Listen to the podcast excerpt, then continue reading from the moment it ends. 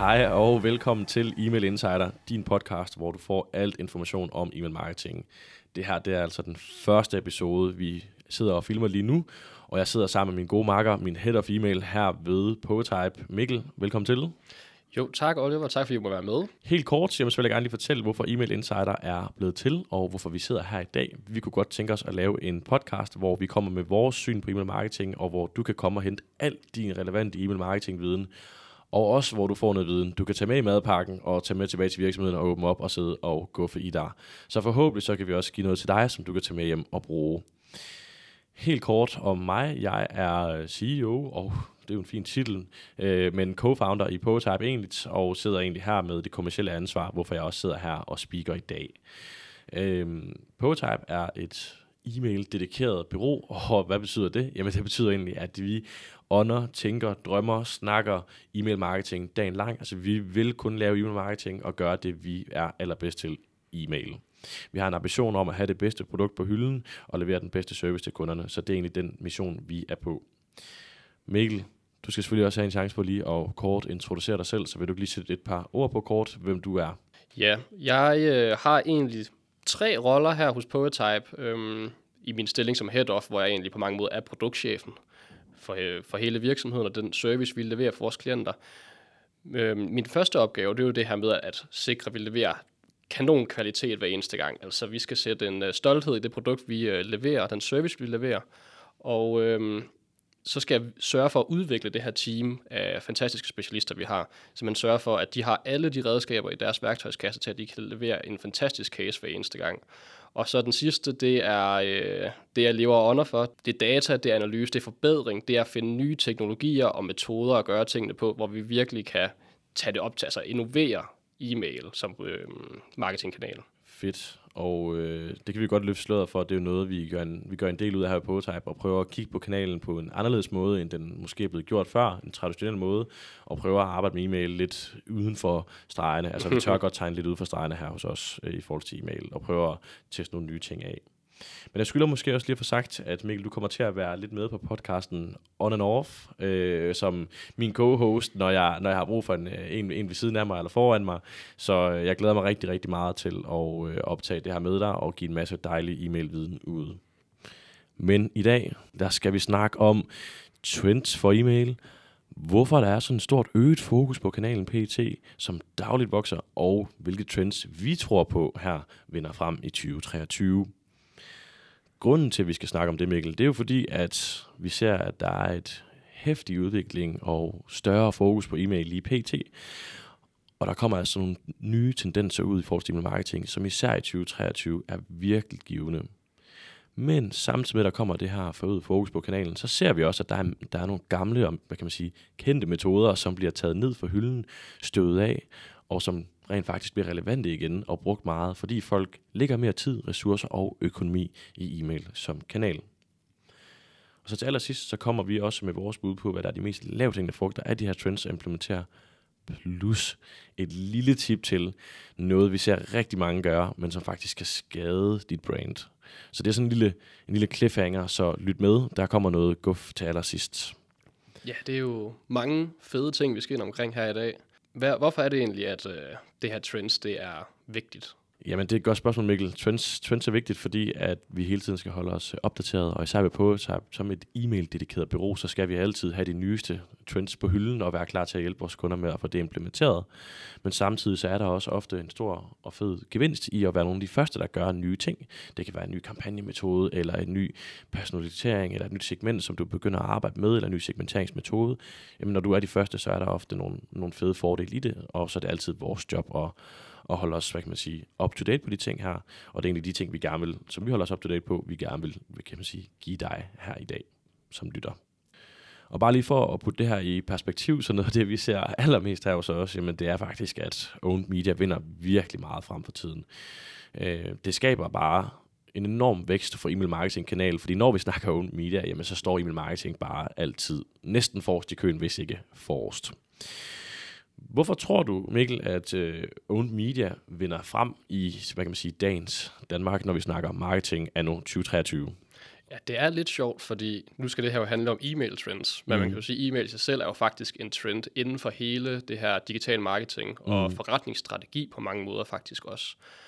Øhm, og det skyldes særligt det her med, at tredjepartsdata begynder mere og mere at blive udfaset. Mm. E-mail, det er jo her, hvor du faktisk, altså som måske den eneste kanal overhovedet, at du ejer hele forbindelsen til dine følgere og dine, dine kunder.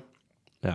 Øh, I de gode gamle dage, der var det jo handlet det om Facebook organisk og sådan noget, men hvis du laver et opslag på Facebook i dag, så når det jo måske kun ud til få procent af alle dem, der følger det. Hvis du sender en e-mail ud, så når den jo egentlig ud til alle. Øhm, så handler det jo så om, hvor godt er dit indhold og din timing, din strategi, så i forhold til, hvor en stor reach du får på de her personer. Når vi snakker reach, så mener vi jo selvfølgelig antallet af folk, du så når ud til, altså typisk ting, det kan være sådan noget, hvor mange åbner og klikker, den slags. Ja. Så, så for at opsummere, så ser vi nogle ting faktisk på nogle andre kanaler, som gør, at der kommer et, et, et større spotlight på e-mail marketing. Altså den her usikkerhed, der har været omkring øh, paid social, øh, større, dyrere priser i forhold til paid social, og, og jeg tror også, det er noget, som også måske har, har, har gjort, at folk er blevet lidt brændt barn af paid social. Ikke fordi paid social virker stadigvæk og er sindssygt effektivt og skal også bruges, men man har bare set, det er ikke noget, som, det er måske ikke noget, man skal lægge alle sine æg i, i, i fremtiden. Og det tror jeg i hvert fald, det er en af de, også det jeg heller lidt sige, det er det, der gør, at, at fokus begynder at komme over på e-mail, fordi folk har fået fokus på, okay, men hvad kan jeg gøre for at flytte nogle af æggene over i min egen kurve, en kurve, jeg rent faktisk selv bestemmer over. Så bare lige for at konkludere op, at det er det, måske det, der allermest gør, at fokuset kommer mere på e-mail og at e-mail som marketingkanal er blevet trendy igen.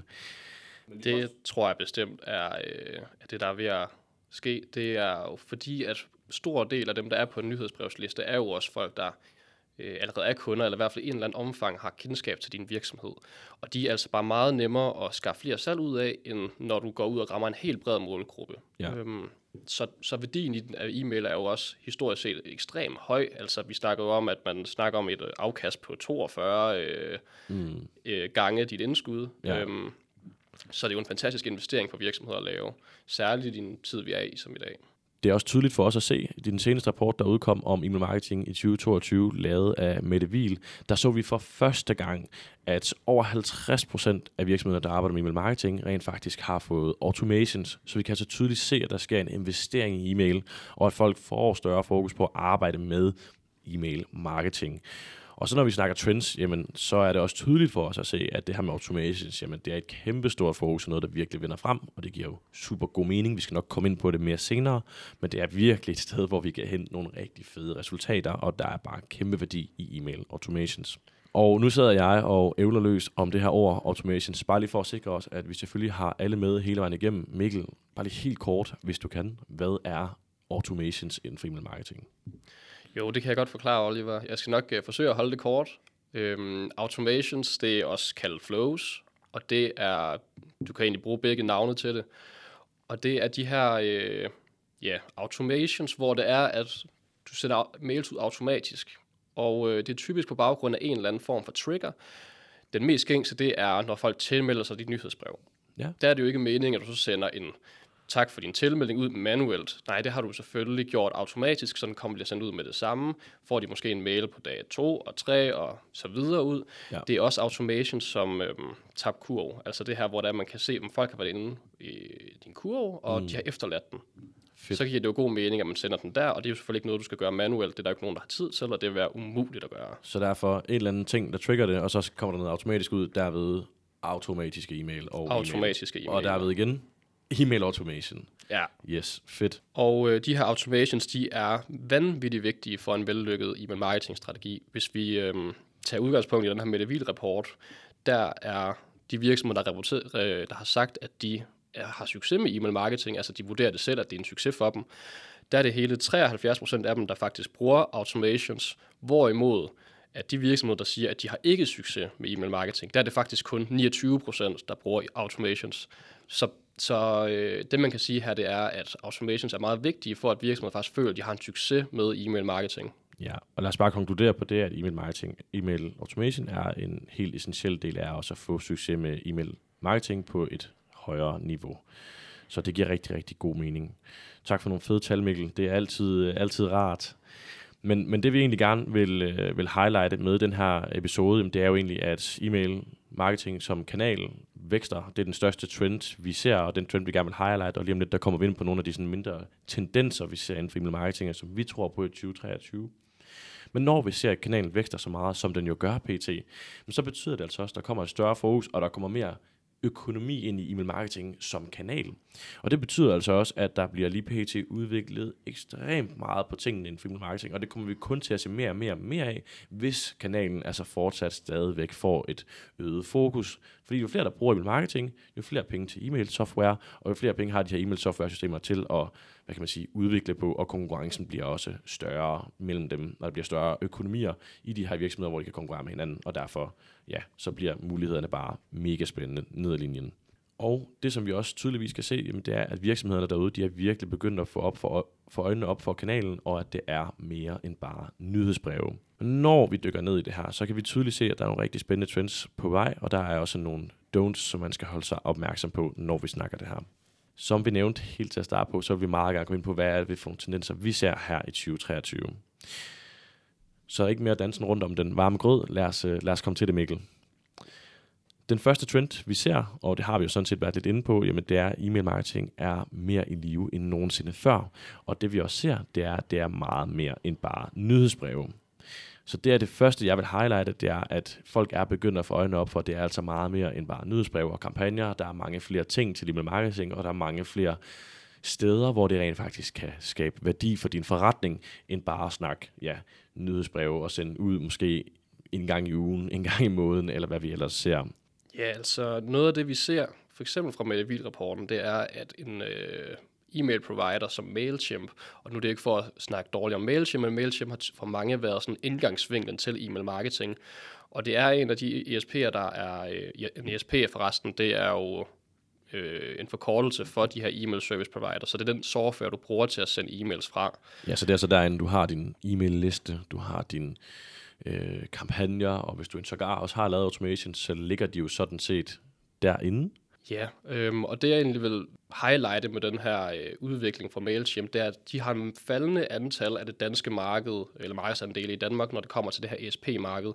Og det ser vi jo en ting er, at folk, flere folk begynder at bruge e-mail, men flere og flere folk rykker fra Klaviyo over til de mere øh, seriøse som øh, Klaviyo eller Salesforce eller Drip for eksempel. Ja, Drip. Øhm, som vi ser også, som øh, vi ser rykker fremad. Ja, men det er jo også spændende, fordi noget vi også ser, det er, at de har mange flere muligheder, men de er jo også dyrere. Så vi ser jo også, at folk de er virkelig begyndt at investere meget mere i e-mail marketing, altså både ressourcemæssigt, men også økonomimæssigt, fordi de tror på, at de kan få en større upside, ellers vil folk jo ikke sidde og gøre det. Men det er jo fordi, at folk har fået øjnene op for et e-mail. Jamen, det kan faktisk meget mere, og det kan faktisk også skabe en ret høj omsætning, og det kan også gøre nogle rigtig fede ting for mine nøglekopier i forretningen. Ellers vil vi jo ikke se, at folk gik fra MailChimp, fordi MailChimp, ja, grunden til MailChimp eksisterer og har gjort det rigtig godt, det var fordi, det var et nice entry level men nu hvor der bare sket så meget udvikling de sidste par år, så har MailChimp bare ikke udviklet sig med de funktioner inden for automations, databehandling og alle de ting her, som der er sindssygt spændende. For eksempel hvis vi snakker segmentering. Øhm, og det, det er jo der, de andre kanaler, eller andre så undskyld, software-systemer virkelig har gjort det godt. Så det er tydeligt for os at se, når vi ser de her tal her, det er endnu et indikation af, at folk virkelig er begyndt at investere i e-mail-marketing. Bare lige for at opsummere.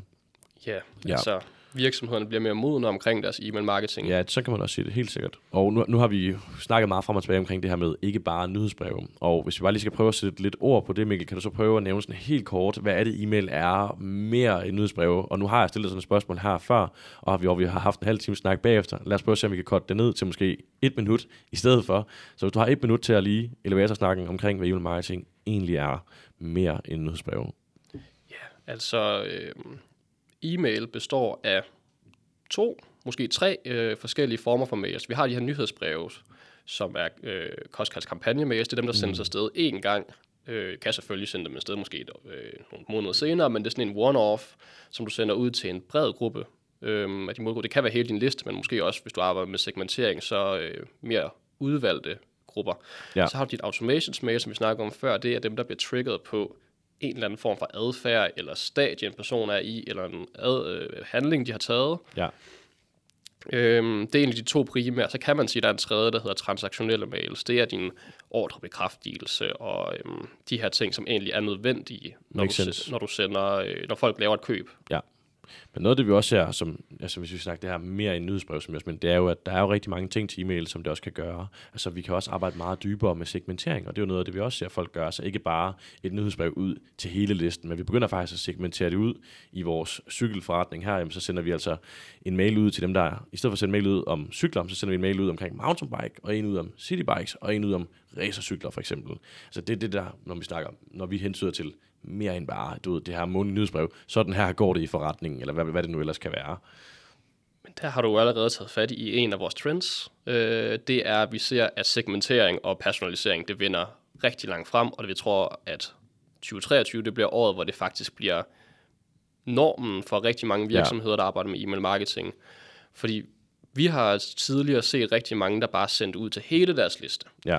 Og så er det egentlig ligegyldigt. Øh, ja, nu snakker du om cykelshop. Hvis vi siger Poetype, øh, cykler øh, er en webshop, øh, lad os tage dem som eksempel, den er rigtig god. Så øh, tidligere så sender man måske bare ud til hele listen. Men det er jo ikke det mest relevante for folk, fordi hvis du sender en mail ud, hvor der er fokus på mountainbike, jamen ja. det er jo kun relevant for dem af din målgruppe og dine modtagere, faktisk interesserer sig for mountainbike. Ja. Og nu er det jo et rigtig godt eksempel, fordi mountainbike og racercykler, det er sådan lidt religi- religi- religiøst spørgsmål nærmest. Øh, men sådan er der egentlig også rigtig mange andre ting, hvor det måske bare er en mindre skala, og det handler jo sådan set om at sætte sig ind i modtageren, der sidder foran computeren og får en mail situation, og tænker, okay, har jeg lyst til at høre generelt bare lige om cykler, eller har jeg lyst til at høre om det, jeg har interesse for, altså mountainbikes. Og det kan du sådan set også bare tænke med andre produktkategorier i din, i din forretning, eller segmenter og så kommunikerer man noget ud til dem omkring det, som de synes er sjovt og spændende. Og hvad sker der så, når de modtager den? Jamen, hov, det her, det skaber virkelig værdi for mig. Det er spændende at læse, og så min, min tanke om virksomheden og deres brand bliver også løftet over tid, hvis jeg kan skabe flere og flere værdifulde, øh, eller få flere og flere værdifulde og positive indtryk af dem at i de her mails, i stedet for til gengæld modsat og et eller andet sted prøve at ramme alle på ja, en prøve at ramme alle på en gang, præcis. Så, så, at være, så at være noget for, for nogen er egentlig lidt, hvad kan man sige, tippet, i stedet for at være lidt for alle. Ja, altså noget af det, vi typisk så, når det var folk, de sendte ud til hele deres liste, det var, at de ved godt, at der er nogen, der er til mountainbike, og nogen, der er til øh, bycykler, citybikes og den slags. Øhm, så det, de gjorde, det var, at de lavede en mail, hvor der var begge ting i. Ja. Så det er jo lidt det her med at forsøge at være lidt for alle, ja. men det er faktisk bedre, hvis du splitter det op og så laver to helt forskellige kampagner, ja. og så laver en, der har fokus på det ene segment, og en, der har fokus på det andet segment, så føles det meget mere specifikt til den enkelte. Ja, og jeg, jeg har lidt konkret tip her, til hvis du sidder og arbejder med sådan noget som det her, jamen så har du faktisk muligheden for at lave nogenlunde den samme mail, men så har du muligheden for måske at udbytte de her dele her, hvor du snakker og skriver om øh, mountainbike-udstyret og produktet. Det kan du gøre til dynamiske felter. Så det vil sige, når jeg siger dynamiske felter, så hvis du nu har et segment, der hedder mountainbike og citybikes og racecykler, så vil du faktisk sørge for, at de felter, de bliver byttet ud med noget til dem, der, dem, der er racercykelinteresserede, og til dem, der er mountainbike interesseret. Så kan de faktisk, når de får mailen, så ser de, hvis de er mountainbike entusiaster, så ser de mountainbike-produktet og det, du har skrevet til mountainbikes, og vice versa med de andre. Så du har faktisk muligheden for, at du skal ikke sidde og og lave hele mailen gange tre, men bygge, bygge de hvad kan man sige, vigtigste elementer ud og effektivisere dit arbejde lidt. Så det er et meget konkret tip, og det kan de fleste af de her e-mail-systemer gøre for dig. Ja, og det du snakkede om også tidligere med, at det er vigtigt for øh, at gøre det personaliseret, så folk de faktisk føler, at det god, giver god branding, og jeg har en mm. negativ effekt. Vi ser faktisk, at det her med personalisering, og du tilpasser indholdet til den enkelte, er noget af det, der påvirker sådan en ting som din åbningsrate allermest. Mm. Fordi rigtig mange har en idé om en høj åbningsramme. Den kommer at du har skrevet en god emnelinje. Ja. Det kan godt være, at du har skrevet verdens bedste emnelinje, men hvis personen har åbnet øh, de sidste 10 mails, og ikke har synes de har været særlig fede, Præcis. så er der en god chance for, at de ikke engang gider at læse emnelinjen, når de ser, at den kommer fra din øh, webshop, Poetype, øh, cykler eller et eller andet. Men ja. tværtimod, hvis du så har givet dem værdi hver eneste gang, de har åbnet, og de har tænkt, det her det kunne jeg faktisk godt bruge. Men så er det ikke engang set, at de behøves at øh, åbne eller læse din emnelinje, før de bare klikker. Altså det er sådan, simpelthen en, en, et, et branding-værdi i det, der ja. ligger i uh, nyhedsbrevet. Og, og vi er jo godt klar over, at det, det, det, det tager jo længere tid at lave de mails her, Mikkel. Og altså mails, der er mere personaliseret. Så, så må jeg prøve at stille dig spørgsmål, og du skal bare svare ja eller nej. Hmm. Du har ikke andre muligheder her. Men, men jeg forestiller mig, at jeg sidder ude som lytter og tænker, jamen, jeg sender fire mails i måneden og øh, det har vi været vant til at gøre, men hvis jeg skal lave sådan personaliserede mails, jamen jeg har ikke mere tid end det, jeg har ude i virksomheden måske, så skal jeg så vælge at lave to, der er personaliserede, eller skal jeg vælge at lave de fire, jeg er vant til at lave? Hvad, hvad skal vi gå med? To eller fire. Og de to, det er, hvor vi personaliserer og segmenterer det, og de fire, det er de lidt mere generaliserede mails. Hvad, hvad synes du? Nu rammer du mig med den her med, at man skal sige ja eller nej. Ja, det er et kort svar, jeg beder om. Ja, og jeg vil sige øh, ja til to mails, der er personaliseret. Okay. Hvis jeg kort må tilføre, hvorfor, så er det egentlig, fordi vi vurderer, at, og det er det, tallene også siger, at øh, kvalitet frem for kvantitet, når det kommer til e-mail. Okay. Så øhm, Der taber du jo lige ind i øh, en anden trend. Nu har vi lige været forbi trend nummer 5, som var segmentering og personalisering. Så har vi trend nummer 3 her faktisk på vores liste foran os, der hedder kvalitet versus kvantitet i automations. Hvis vi snakker kvantitet versus kvalitet, Mikkel her, som er nummer 3 på vores fælles liste over trends, eller hvad lad os kalde det, tendenser, som vi tror vinder ind her i 2023. Kan du så prøve at uddybe lidt mere på, jamen, hvad er det egentlig, det betyder, og hvorfor er det vigtigt? ja, øhm, vi hopper jo lidt rundt i de her trends, øh, og det er jo fordi, vi egentlig bare sidder og hyggesnakker. Og, øh, men det, hvad du sagde, nummer tre her, kvalitet versus kvantitet, det, vi ser måske egentlig, at der kan være lidt en tendens til det her med, at folk går ud og siger, at det her er de her 10 seg- øh, flows, du aldrig har hørt om, men som du bare skal have. Mm.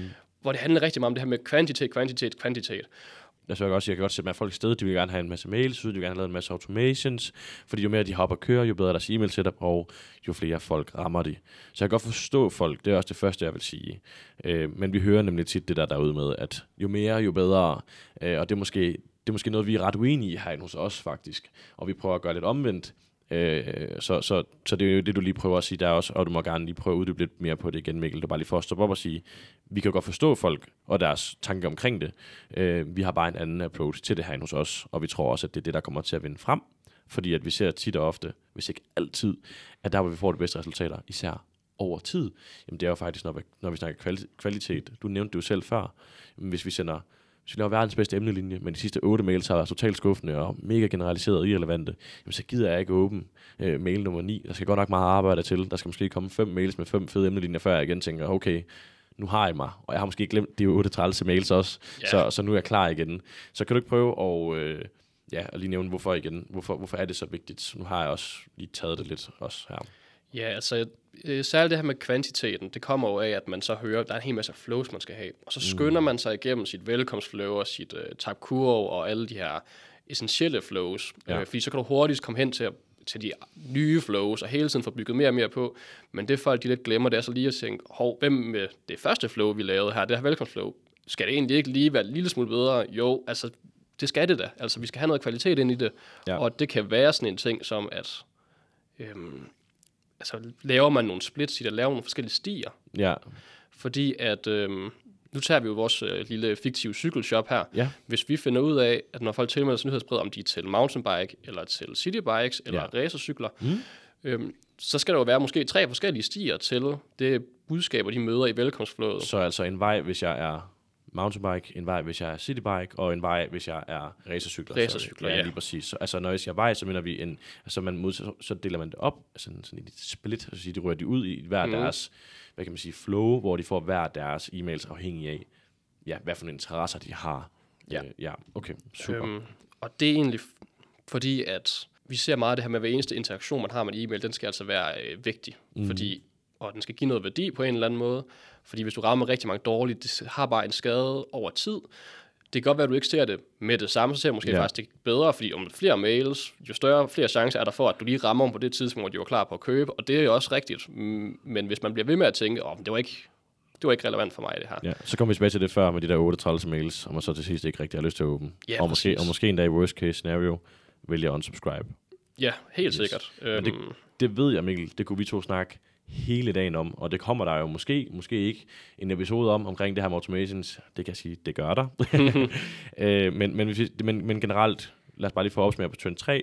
Jamen altså, kvalitet er vigtigere end kvantitet, og det gælder i særligt automations, men det gælder også, når vi snakker øh, kampagner og nyhedsspørgsmåls Ja. i din lead-generering, faktisk hele vejen igennem arbejdet, og der, hvor du rigtig ofte kan lægge den her kvalitet på dem, det er jo faktisk med Trend 5, som vi lige har nævnt, altså personalisere det og segmentere det, så har du i hvert fald kommet et godt stykke på vejen også.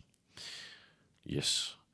Trend 2, Mikkel, på vores liste, hedder Automation, Automations vinder frem. Og her kan jeg jo kun referere til vores øh, tidligere nævnte tal fra Medivil-rapporten, både omkring, hvor meget mere det vinder frem, men også, hvor vigtigt det er for at opnå succes med email automation. Så hvis vi skal runde øh, trend nummer to her af, Mikkel, kan du så ikke prøve at sige sådan helt kort igen, du har et minut, jeg udfordrer dig, jeg, jeg ved det godt, men hvorfor er det, at øh, automations vinder frem anno 23 i vores hypotese i hvert fald? Ja, altså, det er jo lidt en, det er en sikker hypotese, vil jeg sige. Ja. En sikker trend. øhm, fordi vi har jo allerede været inde det, på også. det. vi helger det, så der er ikke nogen, der kommer efter os. Ja, vi har jo været inde omkring, at det vinder frem, men grundene til, at det vinder frem, ja. det er fordi, at det er en kæmpe omsætningsskaber. Mm. Vi ser, at omsætningen per modtager i de her mails er over 1000% højere end i kampagnemails på tværs af alle vores klienter. Ja. Og det skyldes det her med, at de er baseret på adfærd, folk har taget. For eksempel, hvis folk har været inde på hjemmesiden, ja. så giver det jo lidt sig selv, at de er tættere på at købe end en, folk, en person, der bare har modtaget en mail, ja. fordi de er jo allerede inde på hjemmesiden. Og øhm, så det giver os i langt højere grad mulighed for at øh, følge det her catch-princip. Og til dem, der ikke ved, hvad catch-princippet er, så det er noget, vi elsker at bruge her med Prototype, og det hedder, øh, står for det rigtige øh, content til det rigtige audience på det rigtige tidspunkt, giver succes. Mm. Og øh, det betyder bare det her med, at jo, Og det, er, jo- og det er jo også lidt i grundessensen, det er god marketing er. Altså, hvis du ja. Giver det rigtige budskab til dem på det rigtige tidspunkt, jamen det er, jo, det er jo en helt unik mulighed, og det er jo faktisk det, du har med automations. Det er jo helt fantastisk. Det er det samme at vide, de står med, du ved, at din potentielle kunde står med et behov. Du ved endda, hvad de står og kigger efter på hylden, og nu kan du lige nudge dem og hjælpe dem på vej til at vælge, og hvad, med hvad anden barriere de kunne have for at foretage et køb. Altså det er jo en helt unik mulighed, hvor for eksempel med nyhedsbreve og kampagner, jamen der er det jo det her tit, hvis i hvert fald vi prøver at skabe salg, så kan det tit være, at de har lidt løs skud, altså vi skyder ud togen. Her er der ingen tog. Vi står med sigtekorn, og vi står med det hele, og det er jo det, der gør det som, til sådan et magtfuldt omsætningsvåben, og egentlig også brandingvåben. Og for ja. rigtig, rigtig mange af vores kunder, Mikkel, der står automations jo for 80% af, af deres e-mail-omsætning, som altså kan være rigtig, rigtig mange penge. For nogle af det, ja, bare automation står alene for 10% af hele deres virksomheds omsætning, og nogle, ja, rigtig gode cases, også en del højere. Så det er jo helt vildt mange penge, man kan gå ind og hente på de her automations, og endda samtidig noget, der skaber sindssygt god branding, hvis det bliver gjort rigtigt. ja, øh, bestemt. Lad os hoppe videre. Vi har været igennem et par trends. Nu er vi også rundt trend nummer to. Men trend, vi mangler her, er trend nummer 4. Og trend nummer 4 er jo en trend, jeg ved, Mikkel, du er stor fan af. Det er data og data. Så det er bare mere data, mere data, mere data. Ej. Mikkel, kan du ikke prøve igen? Du får et minut og forklare, hvorfor at øh, data øh, er en trend i 2023, og hvorfor det skaber værdi. Jeg håber på, at jeg kan holde mig inden for 60 sekunder, men øh, jeg, jeg tvivler nu måske på det. Øhm, det vi ser, det er, at de her ISP'er, de har Ja. rigtig meget data. Og det Altså email, e-mail-platformene, man bruger. Altså, E-mail-platformene. Ja, så, så, så Drip, øh. Mailchimp, øh, Klaviyo, Ja. alle de her systemer, hvor man ja, opbevarer sin market eller sine data, men også du sender mailsene ud fra, har sine lister og automations i. Yes. Ja. Fedt. de har rigtig meget data. De har jo data på øhm, det, der sker i selve mailsene, hvem åbner, hvem klikker, men de tracker også på, hvis det er sat korrekt op med integration i hvert fald, med din hjemmeside, så kan man track på, hvem er det, der køber, hvem er det, der kigger på produkter, hvornår de er aktive, alle de her Mm. Ja, der, events, der, er, du, en- du der er sporer. Du kan egentlig, sindssygt mange datapunkter, de kigger på. Altså rigtig Ja. mange kigger jo bare på klikrate og, og måske endda en åben rate, men der er jo virkelig meget mere data. Men hvad er det? Den her data, vi har jo faktisk en episode ned ad linjen, som handler udelukkende om data i e-mail marketing, men vi skal snakke om, hvad er det, e-mail, hvad er det dataen skaber af værdi, altså hvad er det for nogle muligheder, vi har med dataen? Ja, fordi at øhm, når vi så har den her data i vores platform, mm. så kan vi lige pludselig overføre den her data til øh, platforme som øh, Facebook og ja. Google. Ja, De har ikke adgang til den her data på helt øh, samme måde, Ja. fordi det er noget med førsteparts data og tredjeparts data og ja og, slags. og e-mail har førsteparts data, og egentlig også zero, zero party data, ikke? Ja, zero party data. Og, øhm. og Facebook har tredjeparts data, og jeg tænker, at de fleste derude har hørt om det, men hvis I ikke har, og I har været under en sten de sidste par år, jamen så er der altså noget med det her tredjeparts data. Det er altså i gang med at forsvinde, øh, fordi der er større fokus på folks, hvad kan man sige, privatisering online, og øh, det er jo helt, helt fair. Så, så de, vi har nogle muligheder for at sende data over. Så hvis vi skal prøve at perspektivere det over til Potype cykler, så kunne det jo være interessant for eksempel for os at vide, jamen øh, det her det er folk, der er mountainbike fixeret. Det her det er vores, øh, dem på vores, af de, af de 5.000 på vores liste, der er citybike og det samme øh, racercykler interesseret. Så dem tager vi, og så sender vi dem over til Facebook. Og så når de skal target, og det samme, så er det også med Google, når de skal target, så kan de sige, okay, vi vil gerne target øh, det med racercykler med den her nye racercykel, vi har fået hjem, eller på tilbud, og det samme med de to andre øh, produktkategorier. så kan man faktisk lige pludselig give dem noget af den data tilbage, de mangler. Og jo mere data de får til at target, desto bedre performer de altså. Så e-mail kan faktisk hjælpe med at spille de her kanaler stærkere. Og hvis man lige vil tage det et spadestik dybere, så kan man jo faktisk også godt begynde at lave øh, og sige, okay, men vi ved, at vi får rigtig gode resultater på de her e-mail-kampagner, når vi sender øh, det nyeste trend inden for racercykler ud omkring en eller anden klinge, der, der, der gør det nemmere, når man cykler op ad bakke, for eksempel. Jamen, hvis man kan se, at det performer rigtig godt, jamen, så kan du faktisk tage det og bruge det som content på din Facebook, og så sige, de her, race, de her racercykelsegmenter, dem ved vi, de responderer godt på det. Her har et audience på dem. Så på en, og der er jo også flere måder til det her, det kommer vi også ind på senere, Mikkel, men det er jo bare en af tingene, man kan med data på e-mail, øh, som, som faktisk kan spille resten af forretningen stærkere, og det er en af de ting, når jeg nævner det for folk, så har de faktisk sjældent hørt om det, og det er faktisk rigtig, rigtig, rigtig, rigtig spændende, og det er noget det, vi tror, der bliver meget mere af jeg synes jo, det er helt kanon, at du øh, spørger mig og, om det, og så ender du egentlig selv med at forklare det hele. Det gør jo kun mit arbejde meget nemmere. Ja. Øhm, men, vi, men du spillede lige et buzzword lige før, zero ja. party data. Vi vil bare yes. lige uh, forklare det, hvis der er folk, de Gerne. ikke er helt med på, hvad det er. Gerne. Øhm, første part, eller start lige med at forklare, hvad første parts data er. Det er jo den data, du indsamler på folk, når de er på din hjemmeside, for eksempel. Mm. Så kan du se, hvad for nogle produkter de kigget på, hvad har de øh, købt. Det er egentlig noget, du, du sporer på dem. Mm. Zero party data til gengæld, det kommer af, hvad det folk selv fortæller dig. Ja. Så det er for eksempel, når du har en, øh, en, øh, en form, ja. øh, kontaktformular for eksempel, og yes. så beder folk om, er du interesseret i det her eller det her? Ja. Så vælger folk det ene, så kan vi se inde i vores øh, platform, og de har valgt den her ting, og så kan vi lige pludselig segmentere på det. Så hvis vi kigger på vores øh, cykelshop der, mm. så kunne det jo være, at når vi folk de tilmelder os nyhedsbrev, så spørger vi, om de er interesseret i mountainbike, øh, citybikes, øh, racercykler eller en kombination af dem, oh yes. og så kan se de ting over i, i øh, vores platform. Lige præcis. Tak for det. Godt, du minder mig om det, Mikkel. Og lige et hot tip her. Hvis du har en velkomstautomation eller overvejer at bygge en, en af mailsene, du kan lave, er netop at lave sådan en mail, hvor folk selv tilkendegiver deres interesse. Det er en super fed mail. Folk synes altid, den skaber god værdi, og der er høj klikrate i den. Altså, der er rigtig mange, der klikker og rent faktisk gerne vil tilkendegive deres interesse, fordi de vil gerne modtage interessant indhold. De ved godt, at det også er rigtig, rigtig godt for dem. Nå, Mikkel, tiden er ved at løbe ud. Vi skal til trend nummer 6. AI og machine learning. Hvorfor tror vi, at AI og machine learning vinder ind i 2023? Ja, altså, jeg vil lige starte med at sige, når vi siger AI, så er det ikke kun uh, chat-GPT. øhm, den tror jeg også, at folk derude måske er lidt, være, lidt, være lidt trætte af. Øhm, ja. Men når vi siger AI og machine learning, så er det meget mere den måde, det bliver brugt øh, på de her platforme. Ja.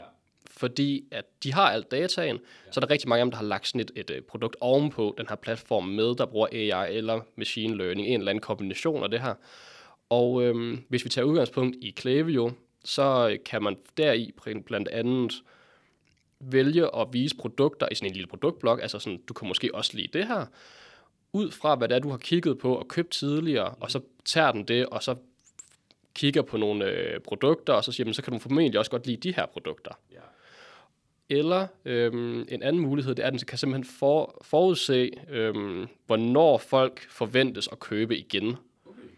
Så du kan faktisk sætte et flow op, der hedder Predicted Next Order, hvor det er, at øh, Clavio's machine learning ligesom går ind og siger, okay, en person her har købt øh, to gange, og det var med 30 dages mellemrum, ja. så kan det være, at de kø- skal købe igen om ja, nu, ja, ja. for at sige det nemt, så kan man sige 30 dage, men jeg er ikke lige helt øh, nej, inde nej. på den der. Mm. Men, øh, men så kan man tage et flow, der, der triggerede om øh, måske en uge før det her, så man kunne Giver varme dem lidt op til det. Ja.